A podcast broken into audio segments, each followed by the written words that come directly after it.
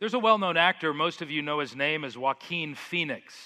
Joaquin Phoenix has been in a lot of movies, and one of them is my favorite.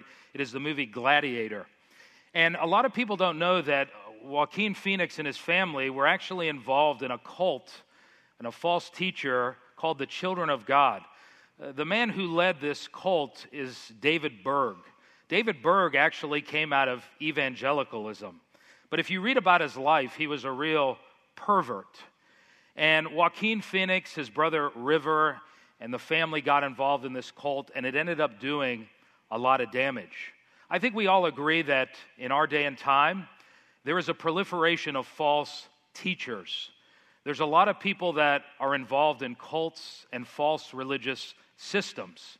And the Bible is replete with warnings that you and I are to be on guard and we're to be careful when it comes to spiritual predators within the church. And that's what we want to talk about this morning. So I invite you to turn to 1 John chapter 2, and we are looking specifically at verses 18 through 29 as we look at how to avoid being led astray by false teachers. Now remember, the apostle John gave a purpose statement as to why he wrote this particular epistle. In fact, there are four or five reasons. But one of the reasons he gives is in this section that we're going to study this morning. And if you notice verse 26, here's what he says I'm writing these things to you about those who are trying to lead you astray. And so John gives one of the reasons why he wrote this epistle is because he knew that false teachers were trying to prey upon people in the early church. And you know, to some degree, they were at a disadvantage, unlike us, because they didn't have the whole New Testament like you and I have the whole New Testament. And so John was writing as a good shepherd because he didn't want these believers located in Asia Minor or Ephesus to be led astray by false teachers. And that's exactly what false teachers traffic in. They deceive, they engage in deception. It's kind of like fishing. I like to fish, and one of the things you do when you fish is you bait the hook, and the fish thinks it's getting a delicious meal when in the end it's going to get hooked. I remember in Miami, Florida, where I grew up, we have an intricate set of canal systems that run throughout South Florida. And I would go as a young kid to the canals and we would fish. And there was this one particular fish, it was called an Oscar. And they were difficult to catch. And there was a huge one sitting there in about three foot of water. And I remember taking my hook and I put a little piece of bread on the tip of it. And I sat there very patiently and I dangled that bread in front of the Oscar, up and down, up and down. It took like five or 10 minutes, and I kept going up and down in front of the Oscar. And finally, he would go, and then he'd back off. He'd do like this. Finally, he got so fed up with me tempting him, boom, I hooked him, and I got him. And that's exactly what false teachers try to do. And so, what John is going to do here in this section of Scripture is he's going to give us five ways that you and I, as Christians, can avoid being victimized by false teachers. Unless you think that Christians are above falling into error, think again, because the Apostle Paul in the book of Ephesians warns that immature Christians can get caught up in every wind of doctrine because they're not mature in their faith in Jesus Christ. And so let's look at the first way that you and I can avoid being victimized by false teachers. First, we must be alert to false teachers. We must be alert to their presence. Notice what he says in verse 18. He says, Children, it is the last hour. Now, what is the last hour? Some people say it's the last days. Those terms are used interchangeably, but to put it simply, the last hour refers to that time period between Christ's first coming and his second coming. They believed that Jesus' is coming was right around the corner in John's day. And so the next event on God's timetable is the rapture of the church. The last days were inaugurated when Jesus Christ came at his first coming, and it will be consummated when Jesus Christ comes again. And so he says we're in the last hour. And just as you heard that Antichrist is coming, uh, that was circulated among the churches of that time that there was coming this world ruler who you and I talked about in the book of Revelation. And the word Antichrist means someone who replaces Christ and someone who opposes Christ. And so the early church had this anticipation that there was this coming one world ruler. But notice what John says here. Even now, though, many antichrists, which would be false teachers, this would be the spirit of antichrist. There is the world ruler that is coming, but there is this spirit of antichrist. There is these false teachers, he says, that are going to appear on the scene. He says, From this we know that it is the last hour. And so John is implying here a sense of alertness, a sense of urgency. He's saying, You Christians know that there is coming this one world ruler, this one Antichrist, but I want you to know that right now, we know we're in the last hour. We know that Jesus' coming is right around the corner. Why? Because there are many Antichrists that are going to appear throughout church history. Many false teachers. It is the spirit of Antichrist. In 1 Timothy 4, Paul warns Timothy, he says, In the latter days, there will be doctrines of demons, and they will be proliferated through hypocritical liars whose consciences have been seared by a hot iron. In other words, when demons want to disseminate their lies and their doctrines, who do they use? They use false teachers.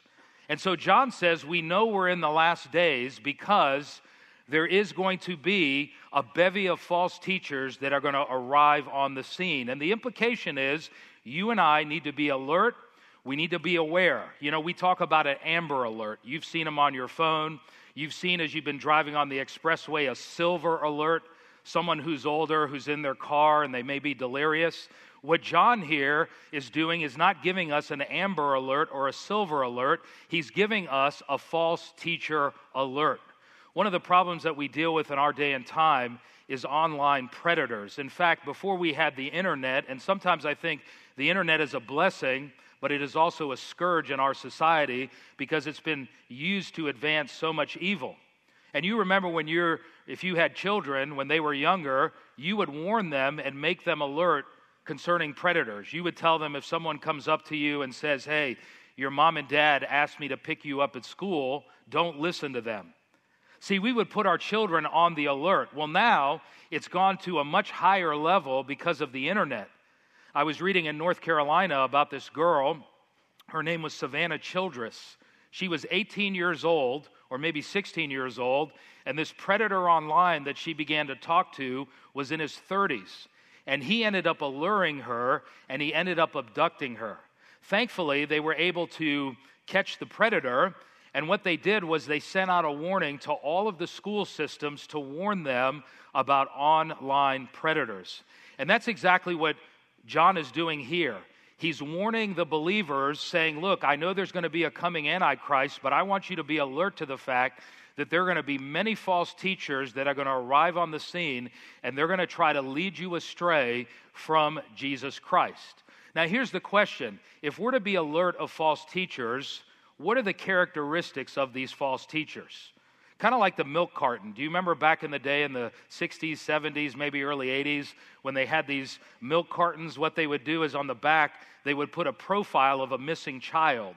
And then they would list the characteristics of that child blue eyes, brown eyes, this is their height, this is where they live. Well, what John is doing here, and the Bible is doing, is it gives us a list of characteristics so that you and I can be alert to false teachers. Now, the list I'm about to give you, we don't have time to unpack. But if you're going to be alert to false teachers, here are some of the characteristics of false teachers and cults. And by the way, they estimate there are about 700 cults around the world. I want you to think about that. 700 cults, and they estimate 20 million people or more are involved in these cults. So, what are the characteristics? We see these not only from Scripture, but also sociologically. Let me read them to you. If you're going to be alert, you need to understand that false teachers in the cults, they introduce extra biblical revelation or they twist the Bible. That's one characteristic. Another one is they possess a distorted view, typically of God and Christ. Number three, they deny salvation by grace through faith alone. Number four, they are authoritarian and they are controlling. Number five, they are exclusive. It's us four, no more, shut the door. They are dogmatic, they are closed minded. They promote isolationism. They are antagonistic. They are legalistic.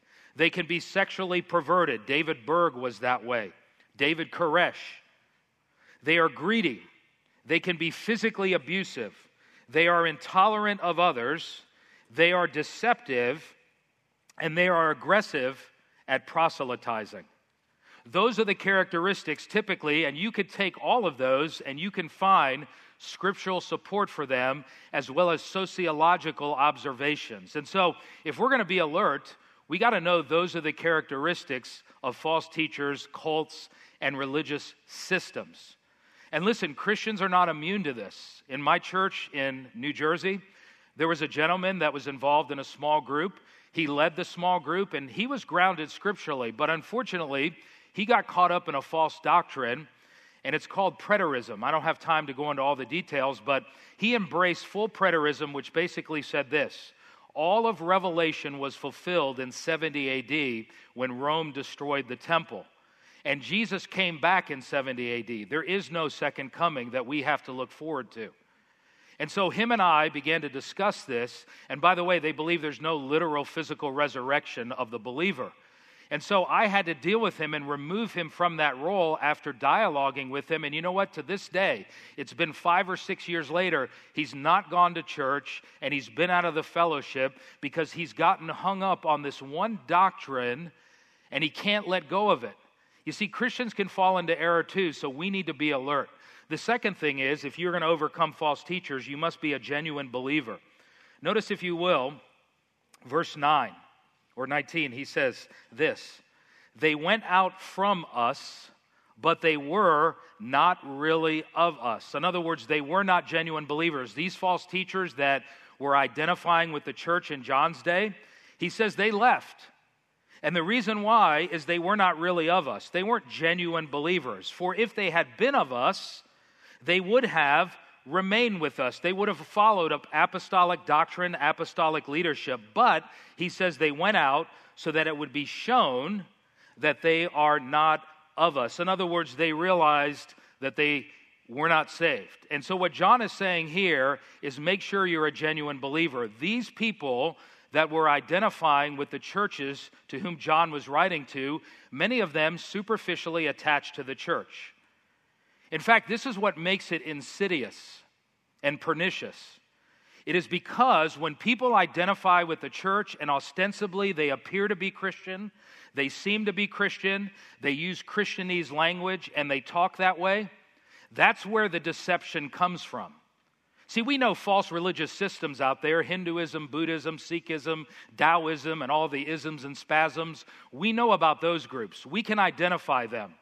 But the ones that are very, very dangerous are the ones that infiltrate the church. That's why in Jude, verse 12, he says, They are hidden reefs at your love feasts. The early church would have love feasts and they would celebrate. It's like a potluck dinner. They would get together and they would eat and then they would celebrate communion, the Lord's cup. Well, he says in verse 12 of Jude that these false teachers, they are hidden reefs at your love feasts. They would go to the love feasts they would play the role as if they were genuine believers, but you know what a hidden reef is. In fact, there was a cruise ship recently in Indonesia that was going on the water and it actually hit this reef and it destroyed the ship and it actually destroyed the reef itself. You see, a hidden reef you don't see, it's very clandestine. And what happens is it destroys the boat. And that's exactly what he says about these false teachers. They went out from us but they were really not genuine believers. Now, let me tell you what John is not saying here. He's not saying if a person gets disgruntled with Calvary Chapel and decides to go to First Baptist down the road, well, the reason they left Calvary Chapel is because they weren't really saved. Not necessarily. Sometimes people church hop. We see that in America. I'm not advocating that. And sometimes God calls people to different churches at different seasons of their life. So we're not saying if a person leaves your church or if you have a Christians that's struggling with spiritual laziness. There are Christians that do struggle at times and they get out of fellowship and they're genuinely saved, but they're being lazy spiritually. You don't want to automatically assume, well, the reason why they went out from us is they weren't genuinely saved. John here is dealing with people that make a profession of faith, but they're not truly possessors of the truth. They apostatize. In other words, they once hold to the Christian faith, but then they turn their back on it and they want nothing to do with it. They're not genuine. It's like years ago, I decided to order some cologne. You know, I grew up in a home where my dad bought fragrances, and so I kind of inherited that trait from him. And so if you walk by me and you smell something pleasant, that's me, okay? Hopefully that's a good thing. Hopefully you're not going to smell a bad thing coming from me. But I decided I got 50 bucks from my mother in law one Christmas, and I said, Well, I'm going to buy some Fahrenheit. And I love the smell of Fahrenheit. And so I went online and I ordered this Fahrenheit, and when I got it, I noticed something was fishy. It looked like the bottle of Fahrenheit, and it had the label of Fahrenheit, but I noticed the label was a little bit twisted. And sure enough, when I sprayed it, it smelled like lemon juice. And I thought, you know what? This is not authentic. This is phony. This is fake. It looked like the real thing, but it wasn't genuine. And of course, there was nothing I can do about it, could, could have done about it at the time. I tried to actually contact uh, the business that was selling this, and they didn't respond. And of course, if you read all of the things, so I learned a valuable lesson don't shop online for cologne. You know, go to TJ Maxx or whatever else. But you see, there are people that appear to be genuine, but they are really phony. In fact, if you want a modern day example, and I can give you many of these, of people that once held to Christianity, but they now have turned their back on it, there's a man by the name of Carter Warren. You'll notice his picture up on the screen. Carter Warren was a pastor at a Baptist church in East Tennessee. He had pastored for 25 years there, and I got on the website to look at the church, and it's a pretty large church. I don't know if it was large when he was there, but anyway, Carter Warren has come out now, and he's basically said he's an atheist. And I watched the video as he's sharing with this association of atheists, and I'm scratching my head thinking to myself, man, you're leading all these people astray. And here is what he said. I'm going to put the quote up on the screen. He said, quote, between July 2008 and April 2009, I read over 60 books, listened to hundreds of hours of lectures and debates. I watched 25 documentaries and movies. I went through eight college level courses from teaching company on philosophy, evolution, New Testament, world religions, biology, human behavior. I balanced it with Christian writers as well as non believers. After his vigorous study, Warren asked himself if there was an all knowing, all powerful, loving, intervening God as revealed in Scripture. He concluded that there isn't. After all that study, I did not lose my faith, he said, as though it was something that regrettably slipped away. Rather, I chose to discard it because it no longer made sense. End quote. What do you do with people like this? Well, when someone embraced Christianity and all of a sudden they say, I don't believe that anymore and I've renounced my faith completely, that person is a description of 1 John chapter 2. They went out from us because they were not of us. In other words, he was not genuinely saved.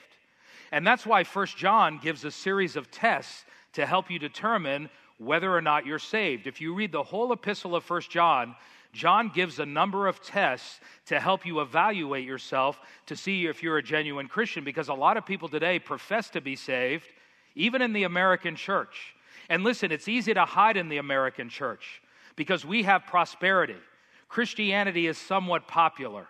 People still go to church today. And so, when you have that kind of milieu or environment, what it does is it breeds easy believism and false believers. And so rather than taking you through all the tests, how do I know if I'm a genuine believer? Here are two of them that John gives. Number one, have you admitted your sin and trusted in Jesus Christ as the Son of God as your Lord and Savior? That's the first test you have to ask yourself. I didn't say, do you believe the facts in your mind? Have you trusted in Jesus Christ as your personal Lord and Savior? That's the key. And do you believe He's God's Son? Because that's what John says in John chapter 5, verse 1. He says, If you don't believe Jesus is the Christ, you cannot be saved. And so here's the question you got to ask yourself this morning Do you know about Jesus Christ? Do you come to Calvary Chapel? Or have you personally said, Jesus, I'm a sinner. I admit my sin. I can't save myself. And I personally trust in you as God's Son. And I ask you to forgive me of my sin. That's the first test. And then here's the second test that John gives. And again, I'm summarizing it. Do I see fruit in my life? Do I see the fruit of loving other people and obedience to God's commands? We're not going to love people perfectly. We're not going to obey God's commands perfectly. But John makes it very clear that if a person is genuinely saved, they're going to see the fruit of love and they're going to see the fruit of obedience in their life. John says, if you don't love the brethren, he says, you're still in the darkness. He says in 1 John chapter 3 verses 7 and 8, this is how we know who the children of God are and who the children of the devil are. I mean, listen, that's the line of demarcation. John is black and white. There's no twilight with John. Here is how we know the children of God and the children of the devil. How? He says, He who does what is right is of God, he who does what is sinful is of the devil. Lifestyle. And so those are the two tests. Now, listen, loving others and obeying God doesn't save me, but it does give evidence that I am saved, that I've truly trusted in Jesus Christ. And so, how do we overcome false teachers and predators? Number one, you got to be on alert. And by the way, if you're not growing in your walk with God, if you're not walking in the Spirit, if you're not grounded in your faith pursuing God, you're not going to be alert to false teachers. You're going to get caught off guard. So be alert. The second thing is make sure you're a genuine believer. Make sure you're not just talking the talk. Make sure you're not outwardly identifying with the institutional church and you're not really saved. Because listen, just because people come to church doesn't mean they're genuine believers. That's why Jesus said on the day of judgment, he's going to separate the wheat from the tare. The tares look just like the wheat. And they come to church, they raise their hands, they even give in the offering plate, and you'll be surprised that a number of them are not genuine believers. There's a third thing that you and I can do to avoid being hijacked by false teachers, and that is be dependent upon the Holy Spirit. Notice, if you will, verse 20. He says, But you, Notice the contrast between the false teachers who apostatize, who walk away. He says it's different with you, Christians, in verse 20, but you have an anointing, that would be the Holy Spirit, from the Holy One, that would be God in Christ, and you all know the truth. And by the way, the Greek word here, know the truth, is not just information, it's intuition. He says, You instinctively know the truth. Why? Because you have the resident teacher living on the inside of you who is the Holy Spirit. So he says, You have the anointing. And notice what he says in verse 27. He says it again. As for you, the anointing, which is the Holy Spirit, which you receive from him, abides in you. He lives in us, and you have no need for anyone to teach you. But as his anointing teaches you about all things and is true and is not a lie, and just as it has taught you, you abide in him. Now, what he's saying here is you and I have the anointing of the Holy Spirit. All Christians, when they trust in Jesus Christ as their Lord and Savior, they get the Holy Spirit to live on the inside of them. So listen carefully. Every Christian has the Holy Spirit, they have the anointing. Now, I realize that some Christians may have greater anointing in their life because they're more yielded to God and maybe they're calling, like Billy Graham. There's a certain anointing I think that comes on people because the nature of their calling. I don't disagree with that. But listen, you have the anointing. Now, where does that term come from? Well, in Old Testament days, they would take oil and they would anoint a prophet, priest, and a king with oil, and it was a way symbolically of setting them apart for that office. And John says, You don't have literal oil being poured on your head, you have the anointing and an oil is a symbol for the Holy Spirit. He says, You have the anointing of the Holy Spirit. And this isn't just for a special class of people, this is for all Christians. And the reason I say that is because there are some within the charismatic movement that want to say, you know, the, the anointing is only for a certain class of Christians. In fact, there's a group in Bethel and a few other groups. Benny Hinn has done this. It's called grave sucking. You ever heard of it? Look at the picture up on the screen. Grave sucking is when you go to a saint that has died, and that particular saint was known to have a special anointing on them, like Kathryn Kuhlman or some other well known evangelist. And because they have the anointing, what you do is you lay on their grave, and as you pray, that anointing transfers from them to you. It's called grave sucking. Now, I can't think of something more bizarre and something more ridiculous but you know, Christians are known to be weird and bizarre, are they not? And again, I understand their mentality. They want the Holy Spirit, but the answer is not going around grave sucking. And so we have the anointing. Now, what, is the whole, what does the anointing do? How does it help me against false teachers? Well, the Holy Spirit is like our internal lie detector. It alerts us when something is off. The Holy Spirit is our baloney meter. You know what a baloney meter is? When you hear something and you go, that's baloney, that is the Holy Spirit. That's what the baloney meter is. The Holy Spirit is an internal warning system that we all have that alerts us to the fact that something is off. You remember years ago, Avianca Airlines, back in the 80s? I don't know if you remember the plane crash of Avianca Airlines. Well, when they recovered the black box, here's what they discovered happened that led to the crash of this airline. As the plane was flying, there was an internal warning system that sounded off in the cockpit. And here is what the pilot heard pull up, pull up. And the pilot responded, Shut up, gringo. He said, Pull up, pull up, shut up, gringo. That's what the pilot said. And bam, the plane ran into a mountain. And you see, the Holy Spirit is that internal warning system that says, Pull out, pull out, get away from that, wrong teaching. And you know a lot of Christians do? Shut up, gringo. We suppress the truth. We suppress the truth. Now, listen, just because you have the Holy Spirit, this does not eliminate study. Well, I have the Holy Spirit, so I don't have to study and be discerning. He's not saying that. You say, well, what does John mean when he says you have no need for human teachers? Some would use this to say, hey, listen, I don't need to go to church and sit under a pastor because I got the Holy Spirit living on the inside of me. Jesus said he's the Spirit of truth. The Spirit gives me the mind of Christ, which is all true. So therefore, I don't need to sit under human teachers that teach the Word of God. No, John is not saying that. What John is saying to these people is you have no need for these Gnostic teachers because what the teachers were telling the people to whom John wrote was basically they had an inside track to God. They had this esoteric knowledge. And if you were going to connect with God at their level, you had to listen to them. And John is saying, no, you have no need to listen to those Gnostic teachers. You have all the teaching you need through the apostles and through the Holy Spirit. By the way, if John was saying we don't need teachers, it would be contradicting what Paul said in Ephesians 4 that God gave teachers to the church. And furthermore, John is actually writing this epistle and he's teaching the believers. It's self contradictory.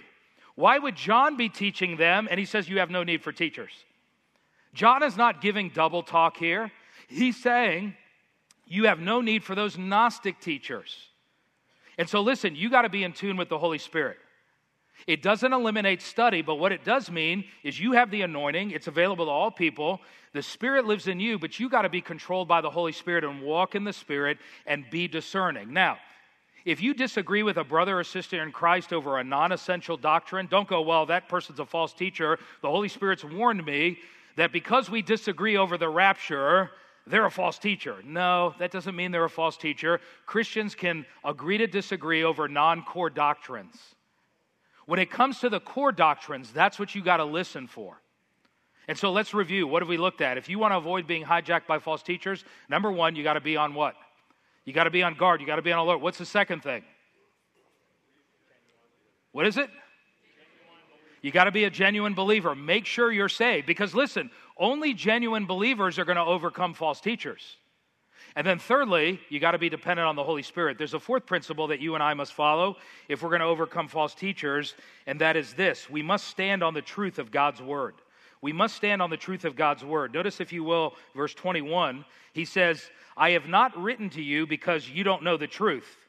He says, Look, I assume you know the truth. They were well taught, John had taught them, letters had been circulated to them. He says, Look, I'm not writing to you to let you know that you don't know the truth, but because you do know it, and because no lie is of the truth. In other words, I'm writing to affirm what you already know. Now, here's the question What does he mean when he says in verse 21, You know the truth?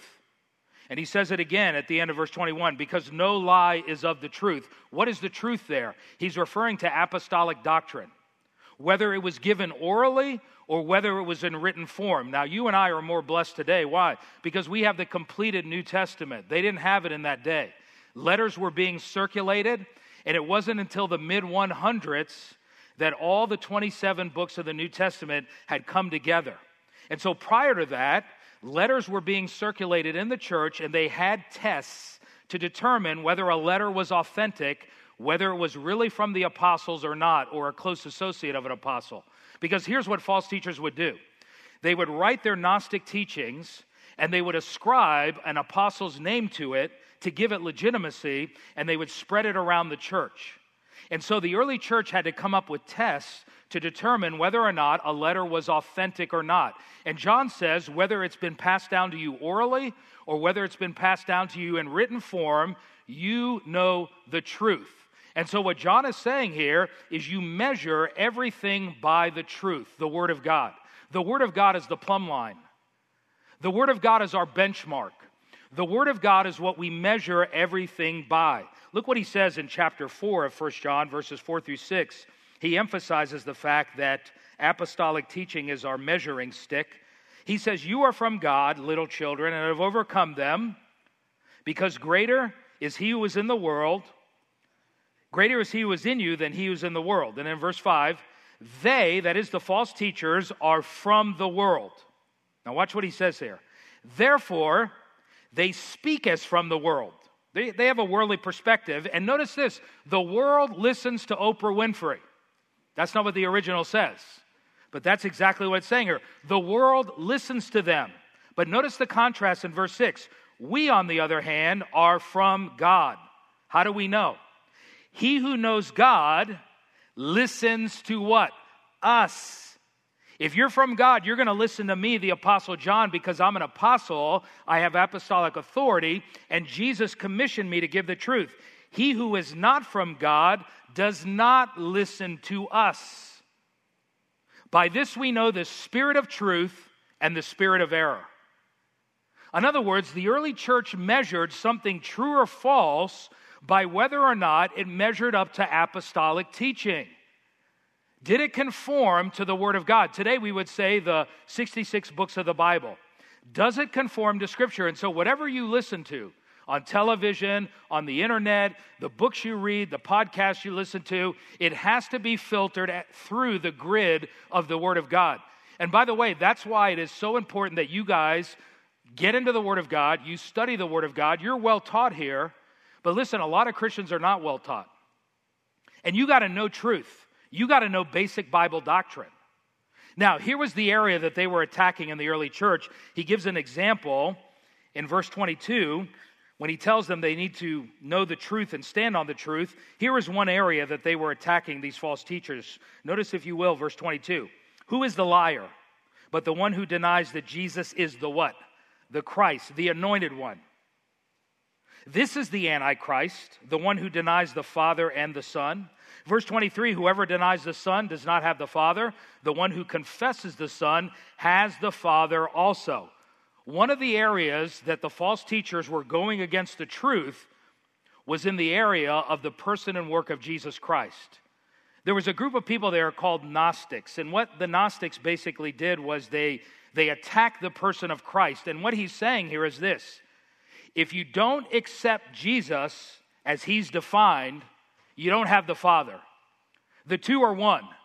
You can't say, well, I have a problem with Jesus, but not God the Father. It doesn't work that way because Jesus said, if you've seen me, you've seen the Father. I and the Father are one. They are distinct in person, but yet they are one in essence. And so to reject the Son or to redefine Jesus is to reject the Father. That would be like you saying, you know what, Mike, we love you to death, but your three daughters, ah, we hate them. Listen, to reject my daughters indiscriminately would be to reject me. And that's exactly what he's saying here. Now, what were the Gnostics doing in that day? It's kind of an incipient form of Gnosticism. It was the beginning form of it. But here's what the Gnostics taught. You can see up on the screen. Gnosticism had two branches to it. The first branch was called Docetic Gnosticism. He attacks that in chapter 4. And Docetic Gnosticism, the Greek word dokeo, means to appear. Here's what they said Jesus only appeared to have a body, he really wasn't human. He was like Casper the ghost. When he walked, he didn't leave footprints. He only appeared to have a body. And so John says in chapter 4 if anyone denies that Jesus has come in the flesh, they are liars, they are the Antichrist. Then you had another guy by the name of Cerinthius. It's called Cerinthian Gnosticism. And Cerinthius said this The Christ Spirit came on the human Jesus at his baptism, because you guys know the story where the Spirit came on Jesus. So Jesus was just a man. The Christ Spirit came on him at his baptism. And on the cross, the Christ Spirit left him. And Jesus died on the cross only as a man. And chapter 5 deals with that heresy. And so today, Satan loves to attack the person and work of Christ. If you look at all the cults and all the false religious systems, they either reject Christ or they redefine Jesus. And that's the big one. The cults and religious systems will say, okay, Jesus lived, but he was a good moral teacher. He was an enlightened guru, but they don't believe that he's fully God, fully man. And that's what Satan comes after either to deny the humanity of Christ, which was prevalent in the first century, or to deny the deity of Jesus Christ, which is more prevalent today. And what John is saying, you cannot have the Father without the Son. If you reject the Son or you redefine the Son, you can't have the Father. The two work in tandem with one another. I was reading in um, Malaysia where they just had this court battle, and it was over the issue of whether or not, listen to this, Christians could call God Allah. And for years they had been referring to the Christian God as Allah. And the Muslims were up in an uproar because in Malaysia, that's a huge population of Muslims, but there's a large contingency of Christians there. And they've been using this language. Some of the teachers there were actually, it was in their literature and their books. And so it went to court. And they ruled in favor of the Christians that the Christians could call God Allah. What is the problem with that? The problem is God is not Allah. Because listen, the Muslims define God and Jesus different than Christians. Yes, the label does matter. Muslims reject this idea that God can have a son. That is blasphemy. God is one, He's singular. And so Christians should not be calling God Allah because Muslims define Jesus as simply a prophet. He's one prophet in a long line of prophets, Muhammad being the greatest prophet of them all. And so we see where this gets redefined. And so John here goes on in verse 24 and he says this As for you, and he's going to reaffirm here how you and I need to follow the truth. We need to stand on the word of God. As for you, let that abide in you which you heard from the beginning. What did he want to abide in them from the beginning? Apostolic doctrine. What they heard verbally, and what was passed down to them in letter form, he says, Listen, I want you to cling to that. I want you to hold to the Word of God as the plumb line by which you measure everything. He says, If what you have heard from the beginning abides in you, you will also abide in the Son, and you will abide in the Father. You won't drift. You will have the Son and the Father. The two are inseparably linked. Verse 25 This is the promise which He Himself made to us eternal life. Why does he add that there? Well, maybe the Gnostics were attacking this idea of eternal life and they were saying that they were the ones that were brokers of eternal life. They had that secret knowledge, and if you wanted eternal life, you had to go through them. And he's saying, no, Jesus promised eternal life, and if you abide in Jesus, you will have the eternal life. But don't listen to those Gnostics. And so today, when you listen to something, you got to know the scripture. And you got to measure what you hear by the Bible. You say, Mike, I don't know the Bible. And I understand that. We all are at certain stages. But listen, there's no excuse for Christians not learning the Bible, getting acquainted with basic Bible doctrine.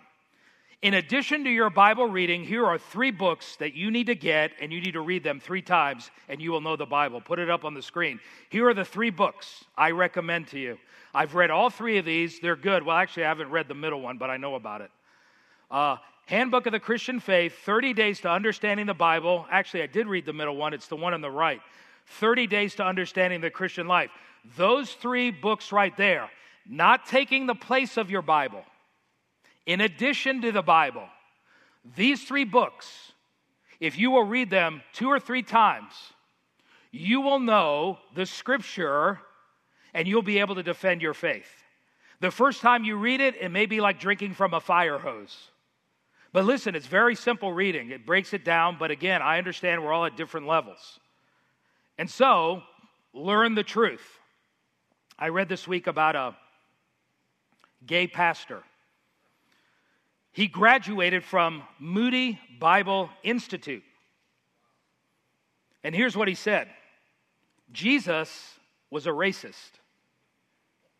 And he used Mark chapter 7 to basically say that when the Syrophoenician woman, who was a Gentile Greek, came to Jesus and she said, Please heal my daughter, my daughter's demon possessed. Jesus said, Well, I'm not going to give to the dogs the bread that belongs to Israel. And what did she say?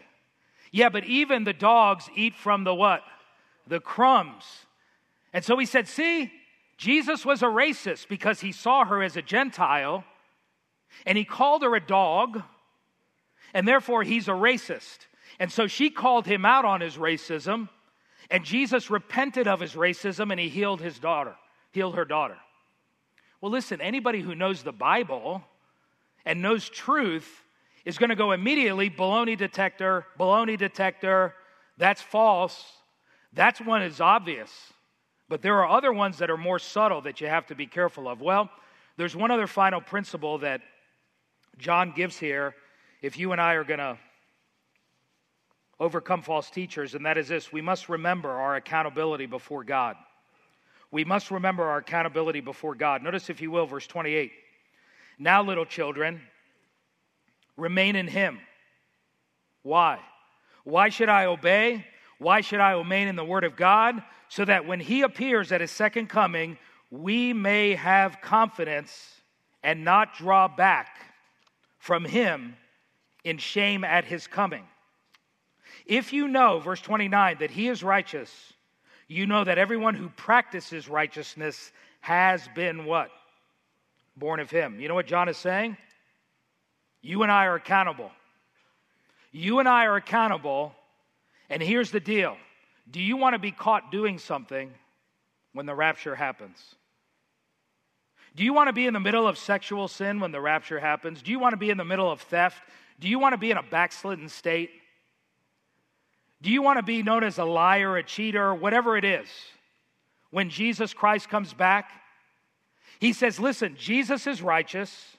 And if you're one of his children, you bear his nature.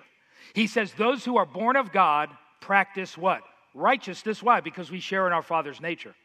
And so he's saying, when Jesus Christ comes back, you don't want to be caught living in a lifestyle of sin. Now, none of us are perfect. But see, that's our accountability. You say, well, how does that help me against false teachers? Listen carefully. If I'm walking with the Lord, and I am seeking to be pure in my doctrine as much as possible. None of us has perfect doctrine. But if I'm seeking to be pure in my doctrine and I'm seeking to be pure in my lifestyle, you know what's going to happen? That's going to insulate me against false teachers. But if I'm not doing the right thing, I can easily fall back into sin. And you know what? I don't want to be ashamed at his appearing. And I'll, you know what? When I was in high school, if Jesus Christ came back, I would have been ashamed. I would have been ashamed. When your kids were younger, do you remember when they turned two years old, you uh, gave them a cake to eat and you put them in their high chair? Do you remember this? Don't you love it? What happens? The child starts eating the cake, and man, it gets all over them. Now, that happens to me even as an adult because I love cake. I just stick my face in it. You know what? You don't leave the child like that, do you? You accept your child, but all that stuff on them is not acceptable. And that's the thing, you're a child of God. Sometimes we get dirty. We get cake all over us, the cake of the world. And you know what happens? God wants to clean us up. But a lot of times we don't allow Him to. And so, what have we learned this morning? How do we overcome false teachers? Five ways. Number one, be alert to false teachers. Number two, be a genuine believer. Number three, be dependent on the Holy Spirit. Number four, stand on the truth of God's word. And number five, remember your accountability before God. God wants you and I to deal with sin, to be walking in righteousness, to walk in truth. We're not going to be perfect, but God wants us to obey Him.